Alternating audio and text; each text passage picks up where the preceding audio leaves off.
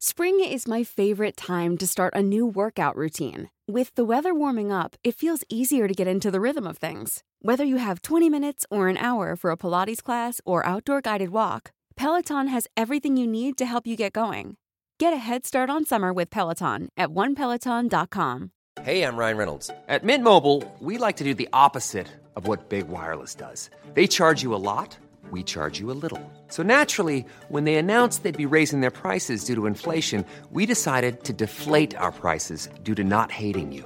That's right. We're cutting the price of Mint Unlimited from $30 a month to just $15 a month. Give it a try at mintmobile.com slash switch. $45 upfront for three months plus taxes and fees. Promote for new customers for limited time. Unlimited more than 40 gigabytes per month. Slows. Full terms at mintmobile.com.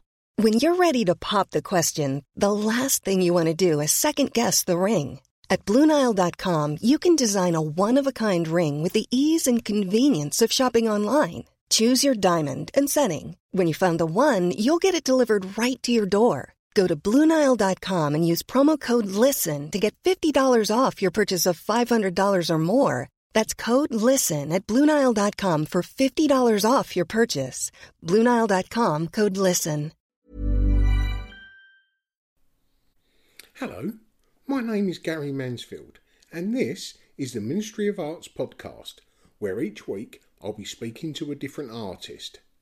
Now let's begin by bagging these bongos.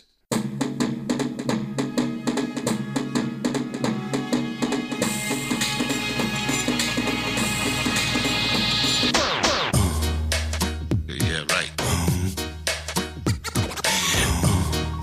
Crazy. Hello, I love that music. That always puts a smile on my face. Welcome to episode 108. Um, I've had a pretty bonkers week, really. I've had to finish an artwork for Never Label, which is going to be raising funds for EarthDay.org under the name Restore Mother Earth, which is going to be shown at Art Snug in Walthamstow, East London, East 17. Another exhibition where it actually goes on the wall rather than the screen. Although it will also be on the screen. But I'll definitely be speaking more about that nearer the time too. Yesterday, which was Tuesday the 23rd of March, I spent a day with photographer Will Robson Scott. Him and Freddie Forsyth are creating a book documenting the social impact of crime in London. So I spent a day telling how my previous life, as Roy Maynard, has left its mark and, well, pretty much been the foundations of my new life as Gary Mansfield the artist. I've interviewed an artist for an art magazine, the details of which I'm not sure if have been released, so I'm saying nothing. Well, apart from the bit I just said. And by the time this week's out, I would have recorded, I think, four podcasts. One of which was an art historian and pretty much an art world legend that I was quite intimidated to sit down and have a chat with, I'll tell you. But like always, I don't know what I was bloody worried about. It was an excellent chat and we got on famously. Anyway, enough of me giving it to Charlie Big Potatoes. Let's get down to this week's episode. Number 108. An artist who is good looking, charismatic, and oozing personality. Which, you know, sharing similar qualities is uh, probably why we get on so well. So this week it's Mr. Will Claridge. Will's approach to art is very much art is for everyone, you know. In his own practice, he combines photographs of the everyday with spontaneous action painting. That creates a sort of um, starting point for the viewer to create their own visual journey. That very inclusive mindset could have been a factor for him landing his position as manager of Roy's Art Fair. Will creates work in several mediums, being painting, installation, photography, video, and performance. His biggest inspiration is travel and the poetics of everyday life. His primary ambition is to evoke a perceptive change in the way people view art, to create an insight into the everyday by presenting and blurring the line between reality and obscurity of the mundane, and to capture moments of raw life as they occur and alter its narrative. And on top of that, he's a bloody nice bloke. But come and find that out yourself by joining me on Zoom as I spoke to Mr. Will Claridge.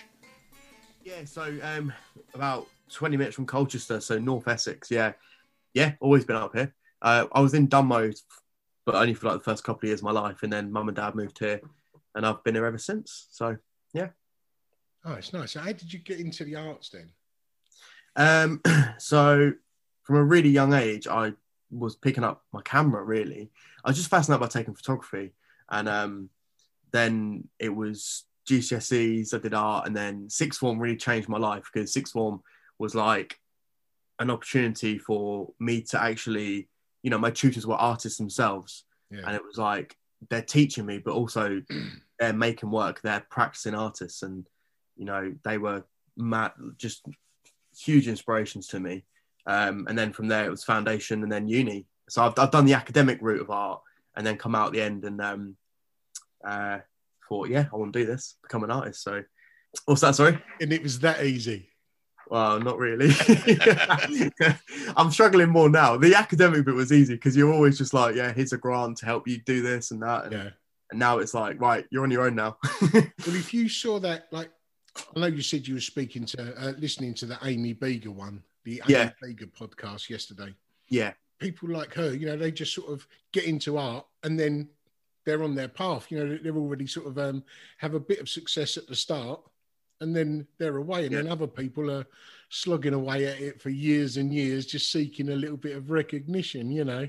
yeah, there really is. Um, I mean, there's such a wide variety of success, and like, you know, what do you class success? It's some people see success as making an art sale. You know, if, if they if they're selling art, they're successful. Other people see it as if they're making amazing work and putting it on shows, and that they're successful. Yeah. So I think everyone's level of success is so different, and that's what makes this industry so exciting as well. Um, yeah, Well, over when I've been doing these podcasts, or like listening to the artist backstory, I Yeah. mean it, that's that's my most interesting part of the story Yeah. is how they become an artist. yeah, Um, it's so important to have focus at the start of the career, which mm. so many of us just fall into art and then just roll with it. yeah, And then there's other people who say, right, I want to do this, this is, and then make a plan. And I definitely didn't do that. You know, I was, I was, and I'm still to this day, I'm one of those who go, oh, look, this is about to happen. Let's see what happens. Rather than take Yeah. control of it, I let it guide me. yeah. Which is, I think, I think that's great though as well. Like, you know, to be. I, I like to think that I'm quite spontaneous as well, and a bit of a yes man, and just like crack on with things. Um, I think it does. It opens doors, definitely. I think it's it's good to be sort of open minded and not not worry too much about where a piece of art is going to go, or like if you go to a show and you chat to someone, like don't worry about where that might go. Just enjoy the moment, enjoy the, the conversation, and yeah, I, I see a lot of that. Well, the first, I mean, I've got seven questions that I ask each artist. And the first is, how would you explain what you do to someone that doesn't know your work? Oh, okay. Um, so I explore the everyday. That's the most simply simple simple way of explaining it. Really, I explore the everyday um, through a blend of photography and uh, acrylic and oil painting. So I create these overpainted photographs, um, which alters the narrative. So it changes. You know, once you've applied paint to a photograph, you've changed the state of it. So you Yeah. change the narrative, and you, you you kind of you're hiding aspects of what's in the photo. It could be somebody's face, it could be a building, and then it sort of that then in, either frustrates or intrigues the viewer. And it's it's that emotion that I want to evoke in people, and I've done that throughout sort of my academic art life so far, whether it be performance art or um, installation art. I want to change people's idea. I want people to walk into a room and go, "What what's going on here?" Like it's really Yeah, yeah, yeah. immersive, you know. So um, yeah, so if, if that kind of answers the question, I don't know. The photographs you use, are they found photographs or do you produce them yourself? They're all my own photography. Oh, so nice. it's kind of half half the work is the photography so half it is all my work um i kind of pride my- myself in that. I, i've also i did a small series um a good friend of mine lent me a load of his 90s photos just holiday snaps that he didn't want. And that was really nice. Cause i've got some pieces that people see and they're like are you sure you took that photo? Because that guy's wearing double denim. You know um, so that was quite interesting. And i think that allowed me to open this whole other area of you don't have to take the photographs you know they can be found like you say. Um, but yeah I, I take all my own photographs and kind of what we chatted about earlier sort of covid stopped that because half of my work is actually getting out and seeing places jumping on the train down to London, spending the day to walk around taking photos, you know. So yeah, it's all my own photography. And I've had a few people say you could just showcase the photo photography because it stands on its own. Yeah. You know, it's good enough. It's art. It is art itself. But for me, it's about that about that relationship between the photograph and the paint. Yeah, I mean, there's there's a um, you know several people who appropriate um, found photographs. You know, there's people who embroider over photographs, paint over photographs, like you're doing. But um, most of that I've seen have been um, found photographs. Making your own work, it is that is definitely you taking control of of the Mhm. artwork, isn't it? From from sort of conception, you know. it, yeah and and in in that vein it kind of it makes it it kind of makes it personal to me. So it's it's seeing the world through my eyes. So Yeah. all the photography it's like oh will's been there will's taken that photo. And then therefore it's personal to me because every piece of art i create even in 10 years time i can look at a piece of art that i've made and go i know exactly where that was who i was with what feelings i was feeling you know? And that story people sort of buy into that. So when i'm at Yeah. art fairs or exhibitions or solo shows people go oh where was this taken and i'm like well and i give them this like Yeah, yeah, yeah. story yeah. but they love that they they buy into that and then they It's buy the sort of provenance from yeah for the absolutely entire image. Yeah, yeah yeah yeah and you know the, the paint that goes on top of it can be if i'm having a really shit week and i'll go out and shoot and i know that i'm angry i've got pent up anger about something or whatever the, the paint when i get them developed and then they go back in my studio my emotions probably change so that i'm sitting in front of this photo all like happy like ready to create art but at the time i was really angry so i remember my emotion yeah, so I then paint in you know in response to how I Yeah, was yeah, yeah, yeah. So that that's quite exciting as well. Did you always have an interest in art? Yeah, I, I think I mean school was school. I didn't really enjoy it. I just played football every day, and art was just there. I, I sort of saw art as a GCSE topic that was like a bit fun, and took it because Exactly I thought oh, same. yeah, that'd be a bit of a release. That'd be a bit fun. Turns out it was one of the hardest subjects because it's so much coursework and stuff. But yeah, didn't really get on. I sort of scraped through school really, Gary. To be honest. yeah, But uh, sixth form, I sort of pulled myself. I got into sixth form just, and I pulled myself together, and uh, art just I just opened my eyes. I walked into into the facilities in Colchester sixth form, and was just like blown away that they had oil paint for everyone to use. You know, you could go and stretch your own canvases. You know, and my school up the road in, in Little Old Halstead, like you'd be lucky if you get given a pencil. You know, um, so yeah, that was a real big eye opener. And again, I took it knowing that it was going to be a very hard subject, but just having four subjects that I enjoyed, I sort of put all my all my effort into it, and yeah, it probably changed my life in terms of the art world because I was really into my English and writing, so I was probably going to go down that route, and then uh, yeah, art was just like, nope, I'm doing this. Do you Absolutely it. write about your work at all? Yes, I do. Yeah, when I'm when I'm writing and, and talking about my art, I, I get really passionate. That I think that comes out on the page quite well. Yeah, So yeah. um, yeah, that's good. I've seen your artwork. Uh, I've only seen it online. You're part of Roy's art fair.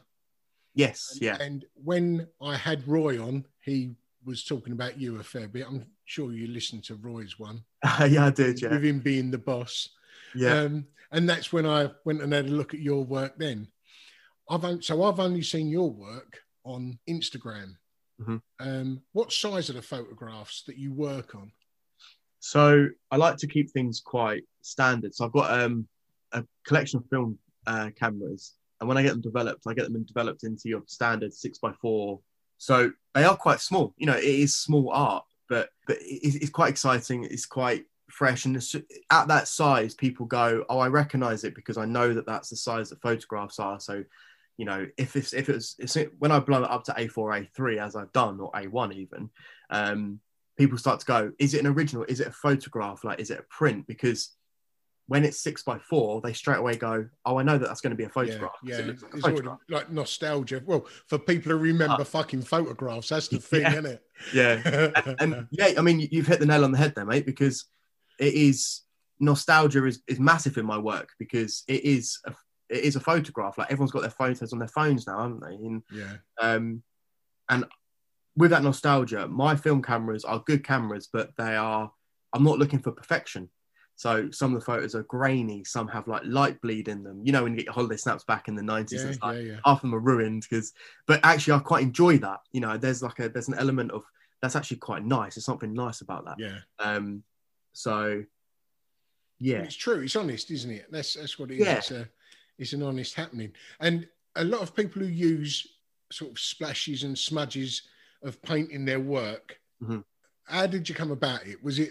I'm presuming it was like an accident that that you Yeah. sort of run with, or Well, it's um yeah, it, it was an accident actually, and I've spoken about this before. Um, I, I think it was uni. I was at university in my second or third year. I was in my studio, so I was a bit of a miss. You know, I, I did- I did a lot of different art uh, at, uni, and uh, I was doing these huge canvases and just throwing paint at these, canvases. And I was keen. I've always been a keen photographer, so I was always getting stuff developed anyway. And I had these new photographs sat on my desk, and I, I've been looking through them with, with a sandwich over lunch. Um, and it was like me and my mate surfing, you know, because I went to Falmouth University in Cornwall. oh yeah, Um, so just barbecue photos. Oh, these are really cool. Like, you know, I can't wait to show the guys when I get back. And I was painting in the meantime. I had music on, really getting to swing of things, throwing loads of paint at this canvas, and of course, splashing paint everywhere. Paint was landing all over my desk. Didn't realize at the time. Went to pick up my photographs, and they're covered in paint. I was like, "Oh, you absolutely kidding me?" I was thinking, "Right, I've scrape these off." Left them to dry overnight because I thought I'll deal with that in the morning. Came back, and then I just remember like having this sort of light bulb moment of going, "That looks really cool. they look really nice." Because they, the way they'd been splashed was so spontaneous, you know, so random that you couldn't look at them and go, "Oh, that was meant." You know, it, there was some element of mistake, but it was like a nice mistake, and um, so I kind of pigeonholed that idea, and then carried on with my stuff. And then after uni, I was one year out of uni. I was thinking about like uh, I had a moment in the studio. I'm sure you've had this as well, where you're like, right, I want to change my direction. I want to try something new. So I flipped back through all my uni diaries and came across one of these photos and was like, oh, that's amazing. And I, I've always been a massive fan of Gerhard Richter, who's a German painter yeah, who does these huge, big, squeegee canvases.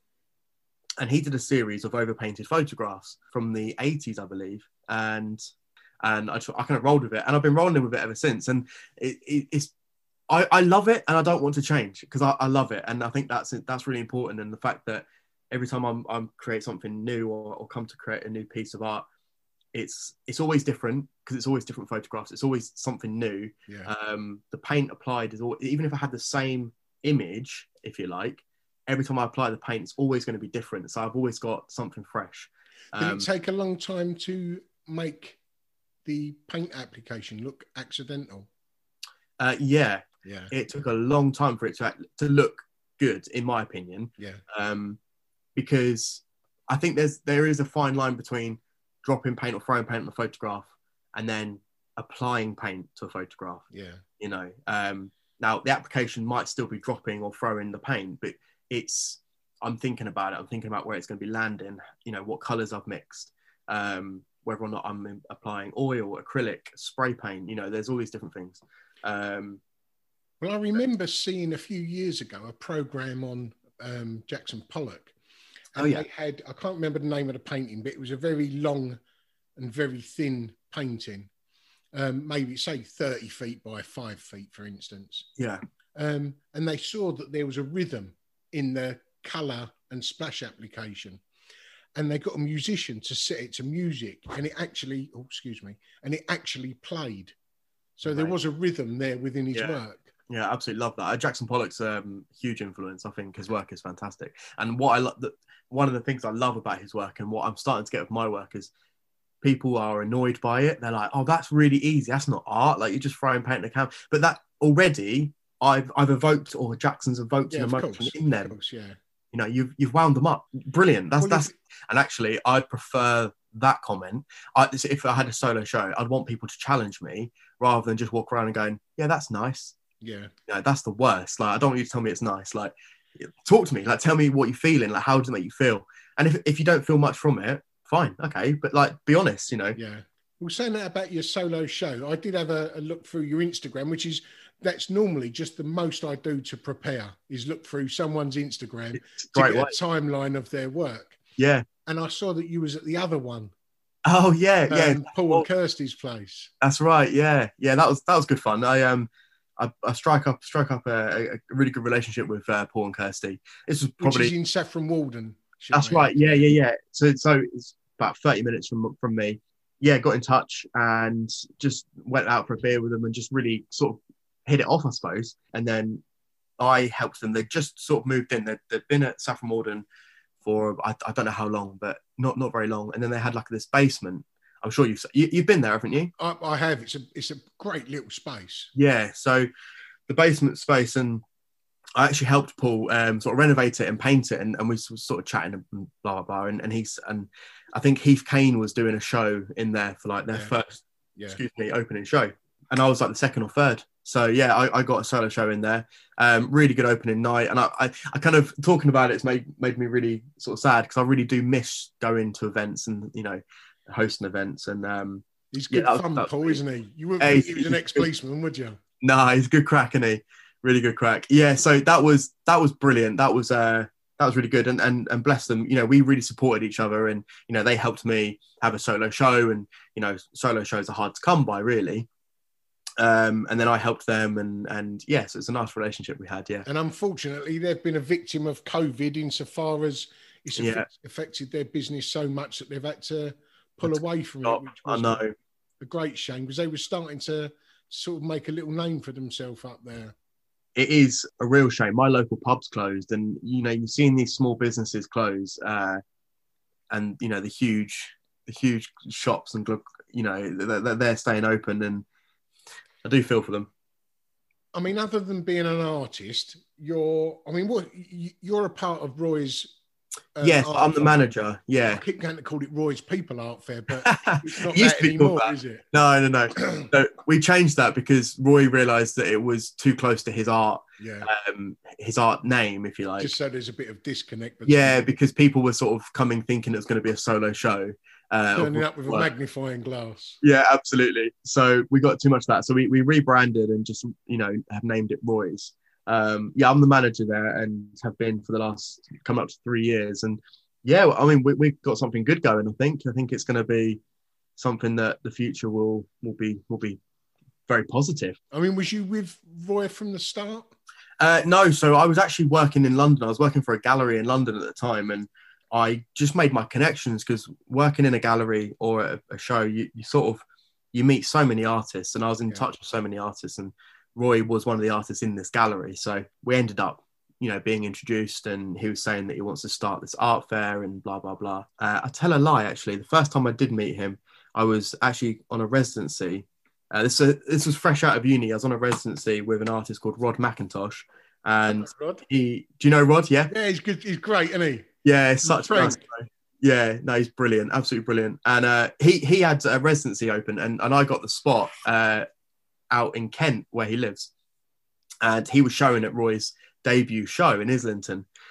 Um, so I went along to help, and then I was there for the private view, and then two days later I got a call from Roy saying, "Hi mate, all of our volunteers have scarpered. Do you want to come and work over the weekend?" And I'm fresh out of uni. I was working, you know, in a dead end job to just earn some money to begin Yeah. with. I was like, you just got to say yes to these sort of things. Of So course. Went straight in, said yes, worked the weekend, had a great time. You know, I was handing Gary, I was handing leaflets out in London. You know, London track, no one's picking up a leaflet off me. Yeah, yeah, yeah. you know, kind of going, come to Roy's Art Fair. And it, you know, it was it was great. But so I did that. I met a load of artists and yeah, really fun. And then came away from it because I thought, well, that's it. That's you know, a nice opportunity.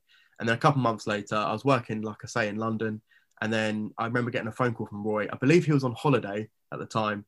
And he just said, um, Do you want a job?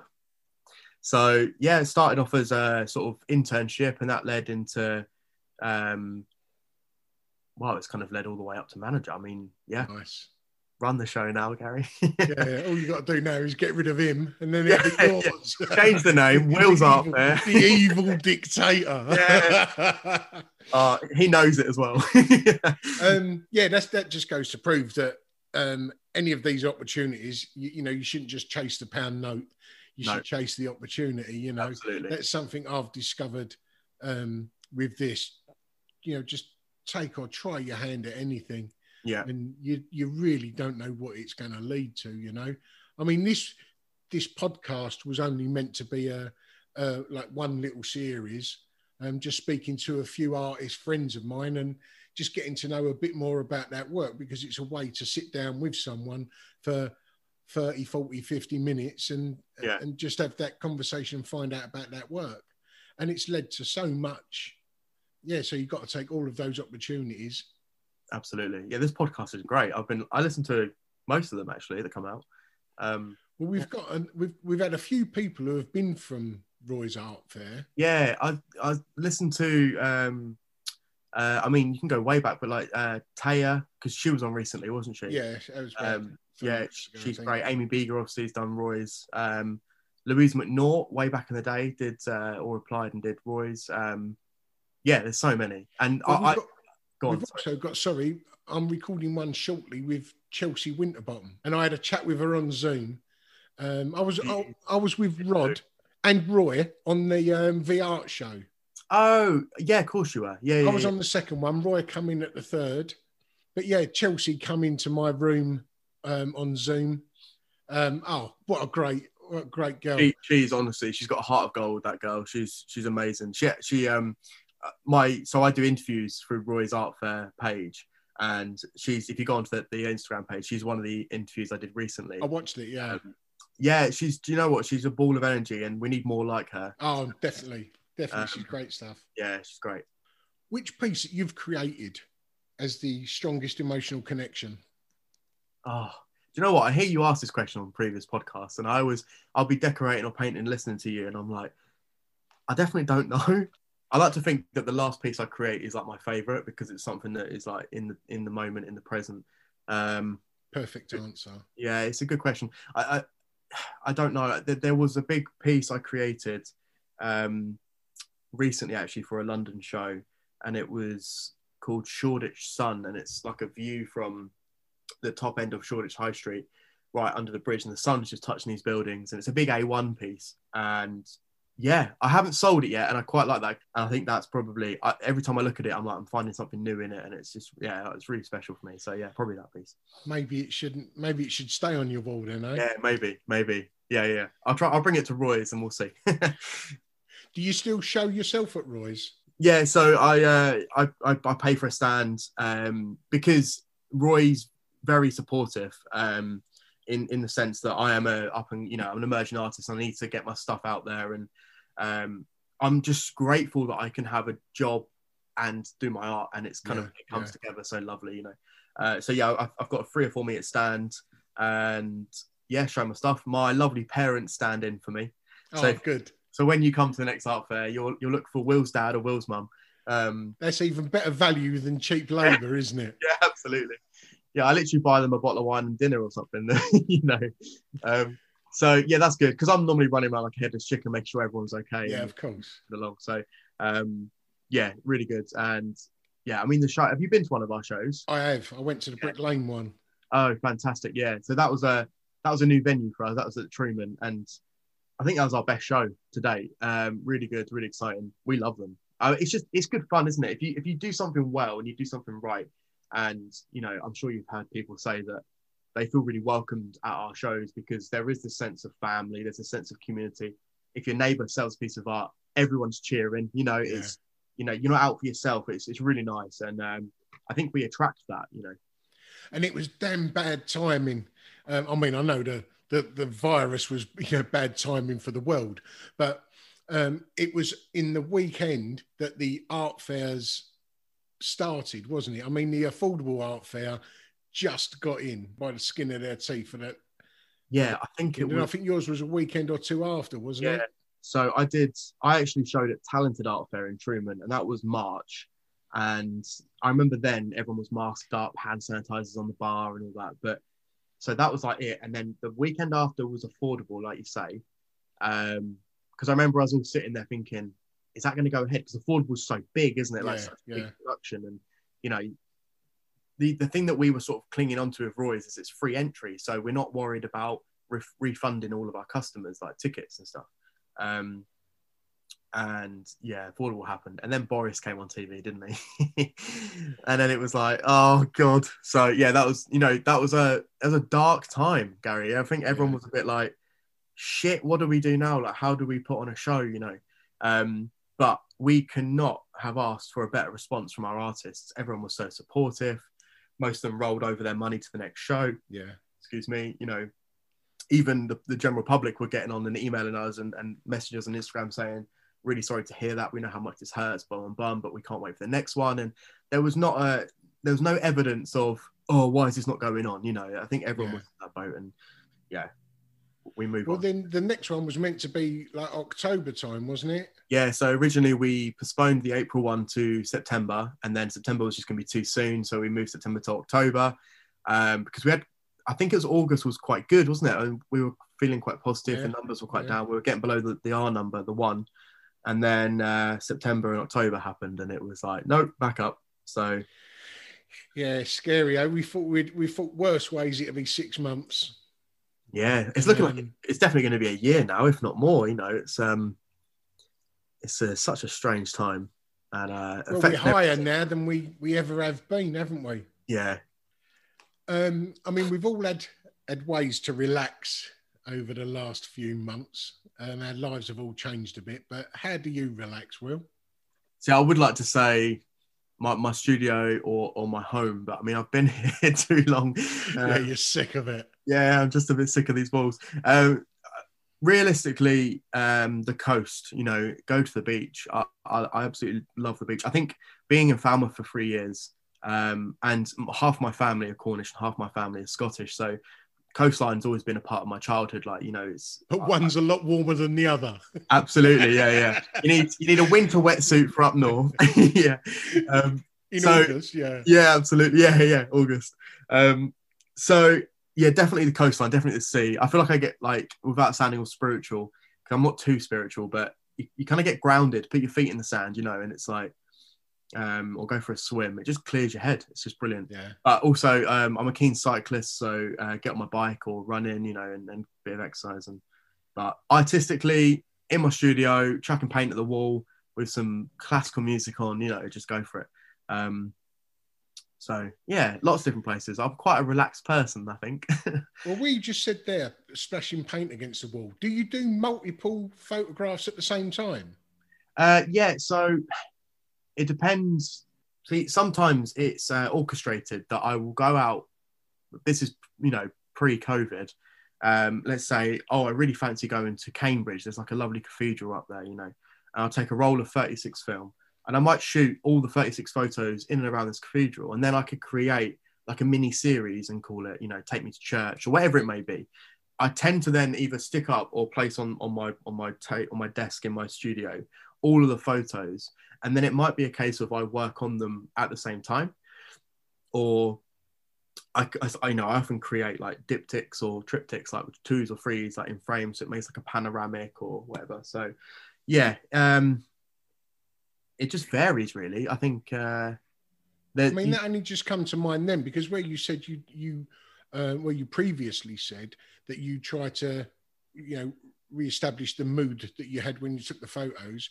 I Yeah. figured that if you've taken twenty photos, for instance, of a cathedral or a Mhm. church, and then you start applying the paint, you're doing that once for you know as you took the photographs in one go. You're you're applying the paint in one go so it will they will all be able to sit next to each other absolutely i think some works talk really well together you know and, and, and actually i've had certain works that talk so well together that like they get framed up together you know like you know in the same frame and uh there's a lovely balance a lovely relationship in that um so yeah i but mo- most of the time you know if it's if it's a when I take when I take when I take my photos out of the 36 photos, there's normally 10 that just get chucked straight away just not what I don't chuck in the bin, but you know they're they're not going to make it.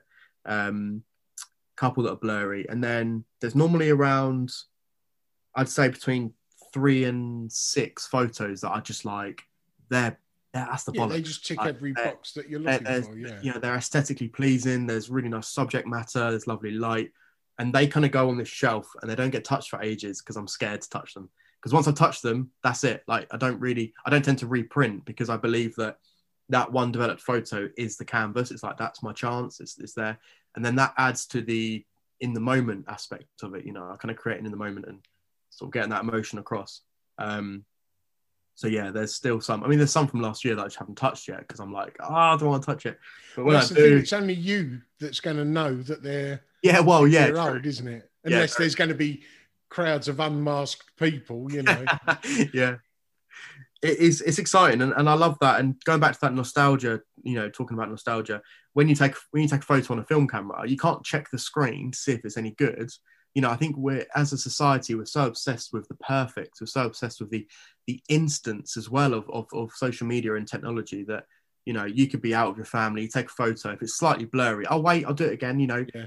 You can't do that on film. It's like Yeah. there, you, you, you've, you've taken your shot, you've got to move on. And and if it's blurry, use that. It could be quite nice. There could be an element to that, you know. Um, Well, before COVID struck, the use of film cameras had increased, just like people buying vinyl instead of CDs. I think there's definitely a generation of people that are sort of anti-future. Um, I, don't, I I mean that in the kind of loosest loosest term because there's definitely a, a generation now growing up where they're buying cassettes and buying vinyl and buying film and and actually really enjoying that old process.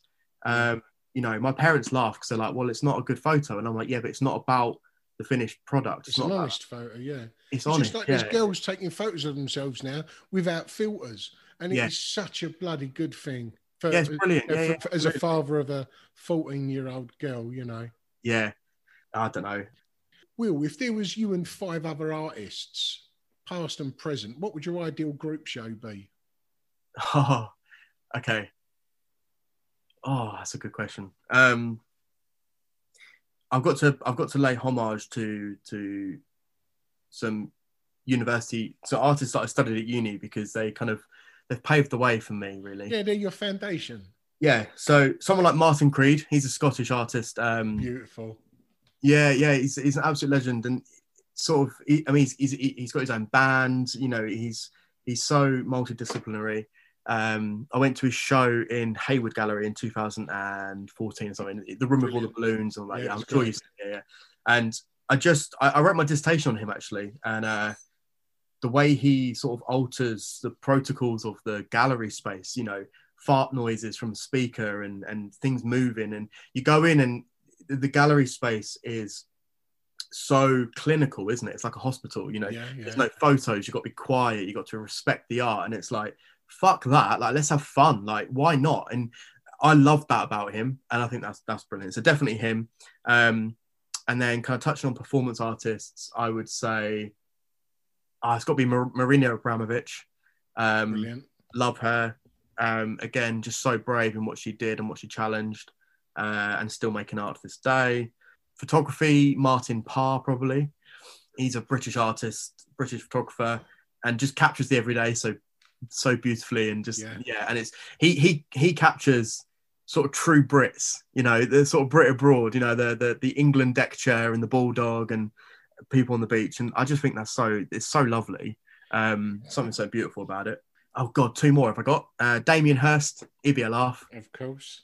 and oh, I've gone all fame. I've gone famous. I've gone big. Um, uh, yeah, I mean, I could say, like I say, Roy. I could say loads of artists that I've been actually had the privilege to to work with. You know, being Roy put you in there, didn't he? I believe he. Did, uh, it's rude for me not to now say Roy, isn't it? How come you put you whatever your conscience holds, mate? Did Roy put you in there? I think he did. Yeah. It was only when you said that that that reminded me. Yeah, I think he. Yeah, he, he mentioned me. Oh God, I, I don't know. Um, someone like I mean David Hockney, fantastic artist. The way he uses color. Uh, you could put Banksy in there. You could put Tracy M in. Uh, I'm a big fan of British artists, as you can Oh, probably tell. likewise. You know, I think there's so much. Uh, there's so much beauty on our doorstep, and so it's, you know people are creating incredible work. Um, and, and going back to Martin Creed, the first artist I mentioned, you know, he he's really just having fun, and and I love that. And you know, Tracey Emin back in the day was just having fun. Um, I can definitely get wrapped up in the nuances oh. and the story behind yeah, it. Yeah, same. know. And, and we kind of, I think sometimes we need that. We need something to, to we need to feed on that because sometimes as humans, if there's nothing to feed on, it's like it's empty. You know, we were saying earlier. I think it's um, if yeah, well, I I, I certainly see it at the art fairs. You know, these artists are like nervous. It's their first show. Like Amy, Taya, these artists. I, I was there for their first ever show in London, and they are they're nervous, bless them. Like, and so they should be. You know, it's a big thing and it's scary, and the general public are going to come and see something that you've created, studio, whatever. Um, and I always say to them, like, face your audience and just tell your story. Like, you can't get it wrong because they don't Yeah. know you. You know, and like you say, that's kind of good that they're buying into you as an artist because that's half the half the battle, if you like. You know, if they buy into you, they like you. Oh, a guy called Gary, he's fantastic. You know his backstory. Yeah, look, this is what it means, and Yeah. they like that. It's like, like I said earlier, it's the dinner party thing, isn't it? Well, funnily enough, we mentioned Chelsea Winterbottom earlier. Um, just as, as you was saying that, I remember that's how me and Chelsea started talking online. Oh Um, I can't remember if it was her who mentioned something to me or or it was just a conversation we was both um, taking part in, you know, underneath someone's feed. But um, she she mentioned to me about my backstory, and she, and she was saying that um, she feels hasn't quite got the, the the guts to sort of start telling about mental health and Mm. anxiety and stuff. And I said, well, that's what people want to hear. You know, that's part of your story. You're giving them a piece of you with your artwork. absolutely. No, it's, it's so true. And I think Chelsea doing it in a brilliant way because she's just being honest, Yeah. you know, and it's scary. It is scary. You're telling complete strangers that you've got mental health problems. Okay. I've got anxiety. I, I, I wouldn't necessarily go, I've got anxiety to per- someone I've just met. But if it means that my story is told through the art, then you've, then you've got to do it, Yeah. you know? Yeah. Then then the work becomes relevant even more, doesn't it? You know. Yeah, Absolutely. Absolutely. What would you want to do if you wasn't an artist? Probably teach art. Yeah, I can see myself as a teacher, but I, I think I, I'd like to, yeah, pour my excitement and passion into the young generations and Pass it. go, Pass it on in yeah, your old yeah, age. why not? Yeah, yeah, in my wisdom.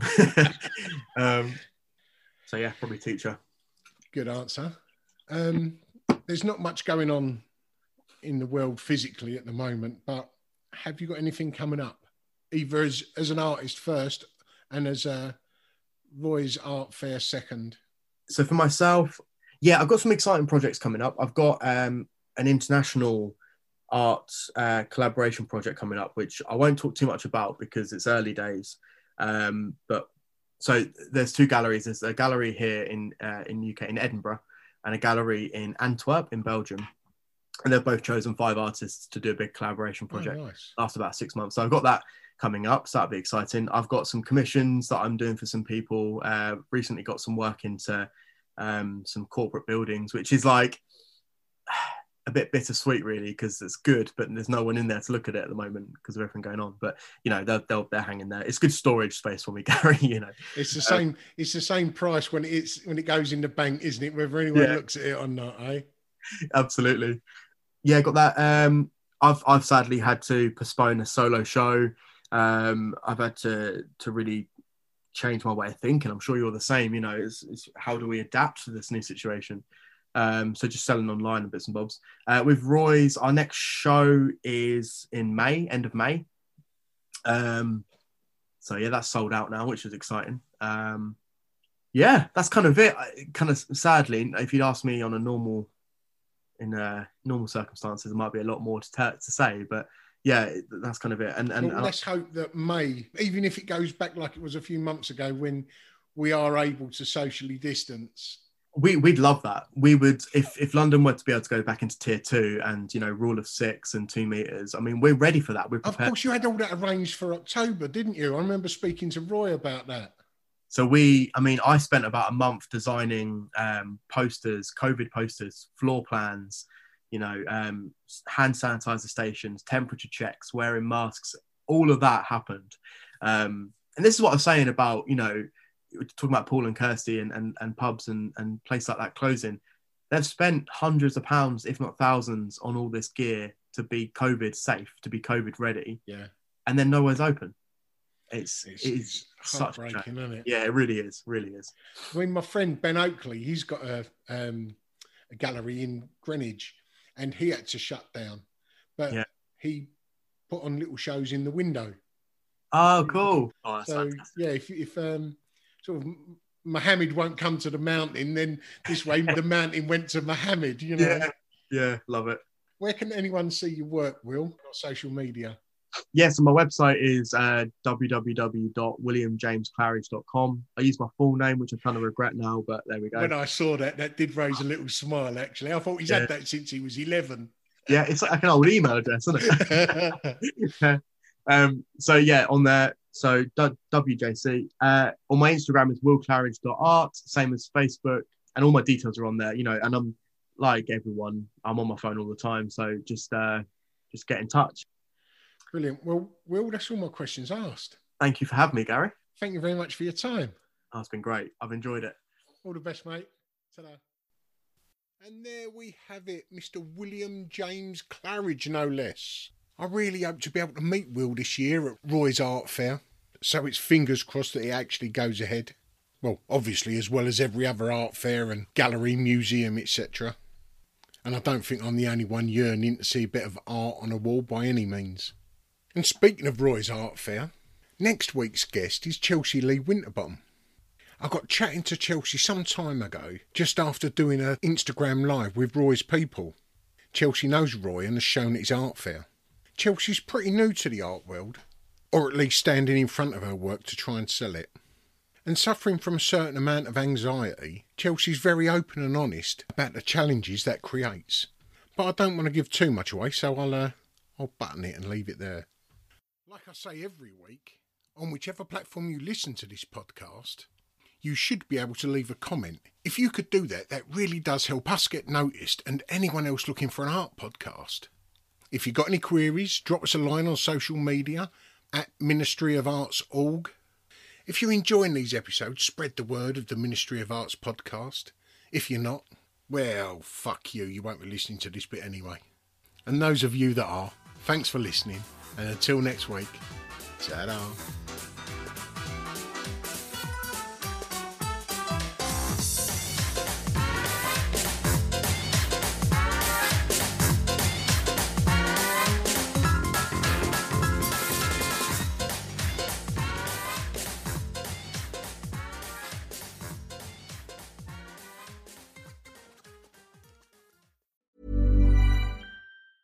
Planning for your next trip? Elevate your travel style with Quince. Quince has all the jet setting essentials you'll want for your next getaway, like European linen, premium luggage options, buttery soft Italian leather bags, and so much more. And is all priced at 50 to 80% less than similar brands. Plus, Quince only works with factories that use safe and ethical manufacturing practices. Pack your bags with high-quality essentials you'll be wearing for vacations to come with Quince. Go to quince.com slash pack for free shipping and 365-day returns. Hey, it's Paige DeSorbo from Giggly Squad. High quality fashion without the price tag. Say hello to Quince. I'm snagging high-end essentials like cozy cashmere sweaters, sleek leather jackets, fine jewelry, and so much more. With Quince being 50 to 80% less than similar brands. And they partner with factories that prioritize safe, ethical, and responsible manufacturing. I love that. Luxury quality within reach. Go to quince.com slash style to get free shipping and 365 day returns on your next order. Quince.com slash style. Want to get a chiseled look in the jawline? Sculpt and shape your jawline with added volume from Juvederm Volux XC. Juvederm Volux XC is an injectable gel specifically designed to be robust enough to improve moderate to severe loss of jawline definition. And it is the first and only hyaluronic acid filler approved for the jawline. Add volume to your jawline for a chiseled look with Juvederm Volux XC. For important safety information and to find a licensed specialist, visit juvederm.com. That's J U V E D E R M.com. Not for people with severe allergic reactions, allergies to lidocaine, or the proteins used in Juvederm. Common side effects include injection site redness, swelling, pain, tenderness, firmness, lumps, bumps, bruising, discoloration, or itching. There's a risk of unintentional injection into a blood vessel, which can cause vision abnormalities, blindness, stroke, temporary scabs, or scarring. Talk to a licensed specialist to find out if it's right for you. Visit juvederm.com. That's J U V E D E R M.com.